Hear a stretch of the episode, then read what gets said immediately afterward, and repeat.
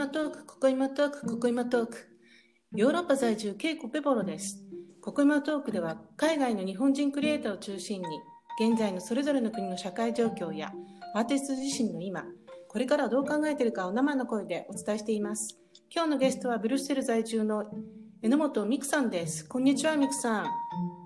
こんにちは、K子さん。よかったら自己紹介をお願いしてもいいですか？はい、ブリュッセル在住20年の榎本美久と申します。ベルギー人の夫と子供2人を暮らしています。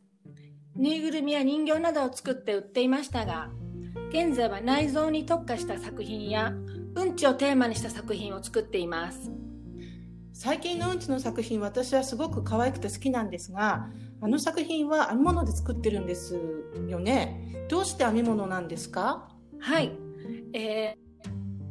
行為は私にとってとても自由になれるものなんです、私は編み図を見ないで作らないで、その時の感覚で手を動かして、はい、糸と糸を組み合わせるので、はい、全然どうなるか先が読めないんですけど、はい、そのワクワクとした感じとか、そういうなんか無意識な意識をしないで編むという行為がとても好きなんですよ。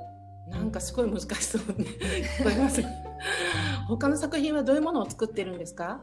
はい、昔は子どものためのお人形とかぬいぐるみを作っていたんですが、2011年の震災以降、そういう可愛いものを作りたくなくなったんですよ、原発事故をきっかけに原発の問題をいろいろ考えるようになって、放射線防護服を着たお人形を作っていました。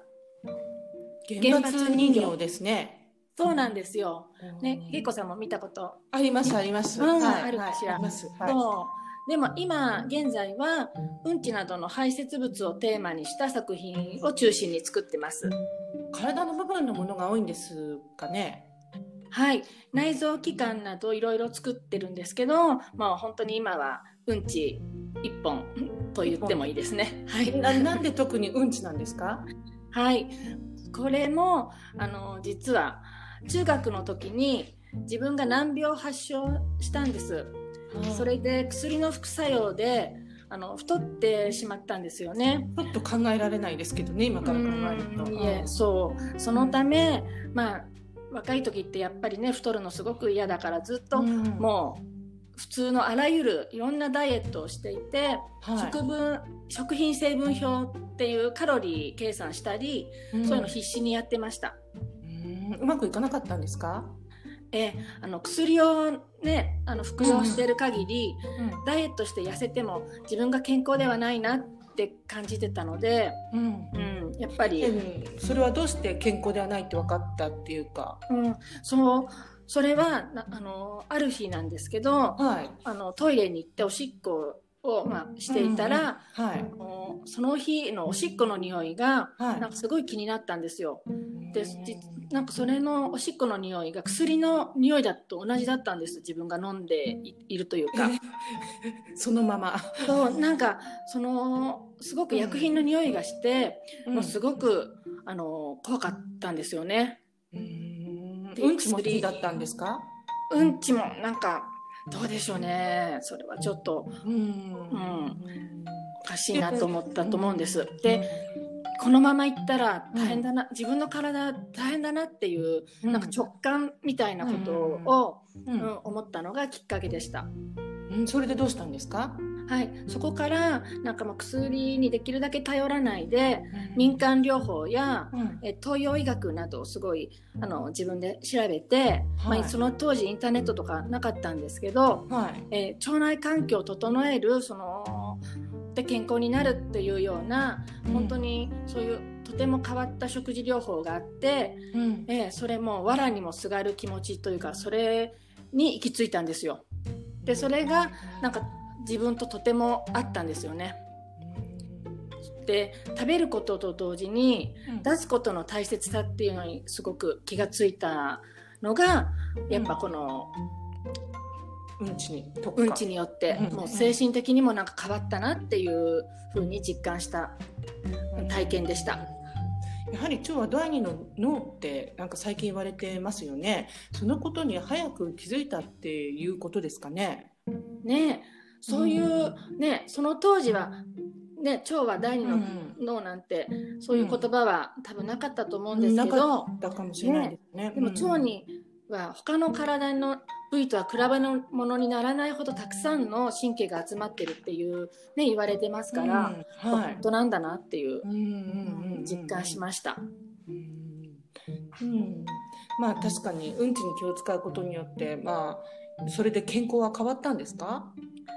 はい、昔は自分が病気であることをいつも考えて暮らしてた節があったんですけど、今はもうすっかり忘れてまして、まあ、あとうんちを見て、生活、食、どうかな、体調管理をしているっていう、感じですね。なるほどね。腸内細菌とか今なんかの腸内フローラっていう言葉をよく聞くようになりましたよね。はい。人間のね体の中で、腸ってね最も動きが分かる臓器ですもんね。動き、まあ確かにそうですよね。なんかイメージできますよね。なんかお腹、なんかお腹鳴ったりとかね。そうそうそう。便秘で痛かったりね、ガスが溜まってパンパンだったりとかって、なんか腸の中で何が起こってんのかな、細菌たちがなんかすごい働いてんのかなとか戦ってんのかななんて想像ねするのが。面白いかな、みたいな。確かにありますよね。きっと免疫力を高めるためにとか。そうそうそう。すごい働いてるのが分かりますよね。そうですよね。腸活につながるってことですよね。そうなんですよ。本当に腸活って今ね、言われたけど大切だなと思ってます。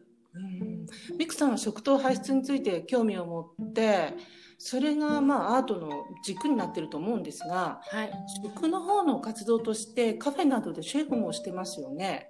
はい、そうなんです。どういうカフェですか？はい、オーガニックで、ベジタリアンのカフェです。で、そこでランチを作ってます。毎日ですか？いえ、私は週3回働いてます。今は休みですよね。そうなんです。10月の中旬からずっとロックダウンで、そうですね、お休みっていうロックダウン、飲食店はずっとお休みなんです。そうですよね。保証とかもしてくれてるんですか、ベルギーは？はい、国から給与の 70% が、保証金として私たち従業員には出てます。ので生活は、ありがたいことできてるっていう。できてます。それは助かりますよね。普通の。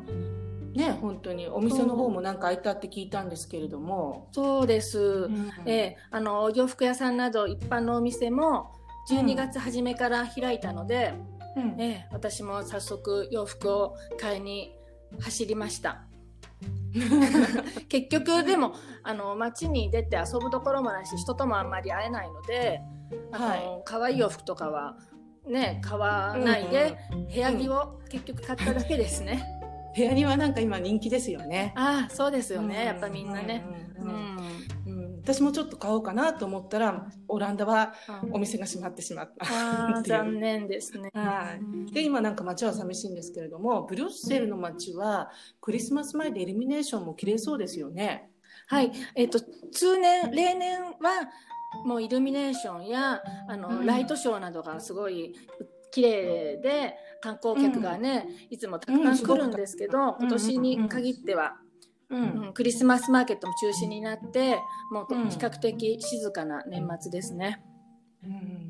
外出禁止とかもあるんですか？そうなんです。10時以降は夜の22時以降外出禁止なので、街がねライトアップしてても見る人はねいないですから、本当に寂しいですね。早く収束してほしいですよね。本当にそう思います。なんか新しいウイルスっていう風に来てるけど、ちょっと怖いですよね。怖いですね。気をつけないとね。気をつけましょう。本当に。何か聞いてる人に伝えたいこととかありますか？はい。前半うんちの話して、また最後にうんちで締めてさせていただきますね。はい。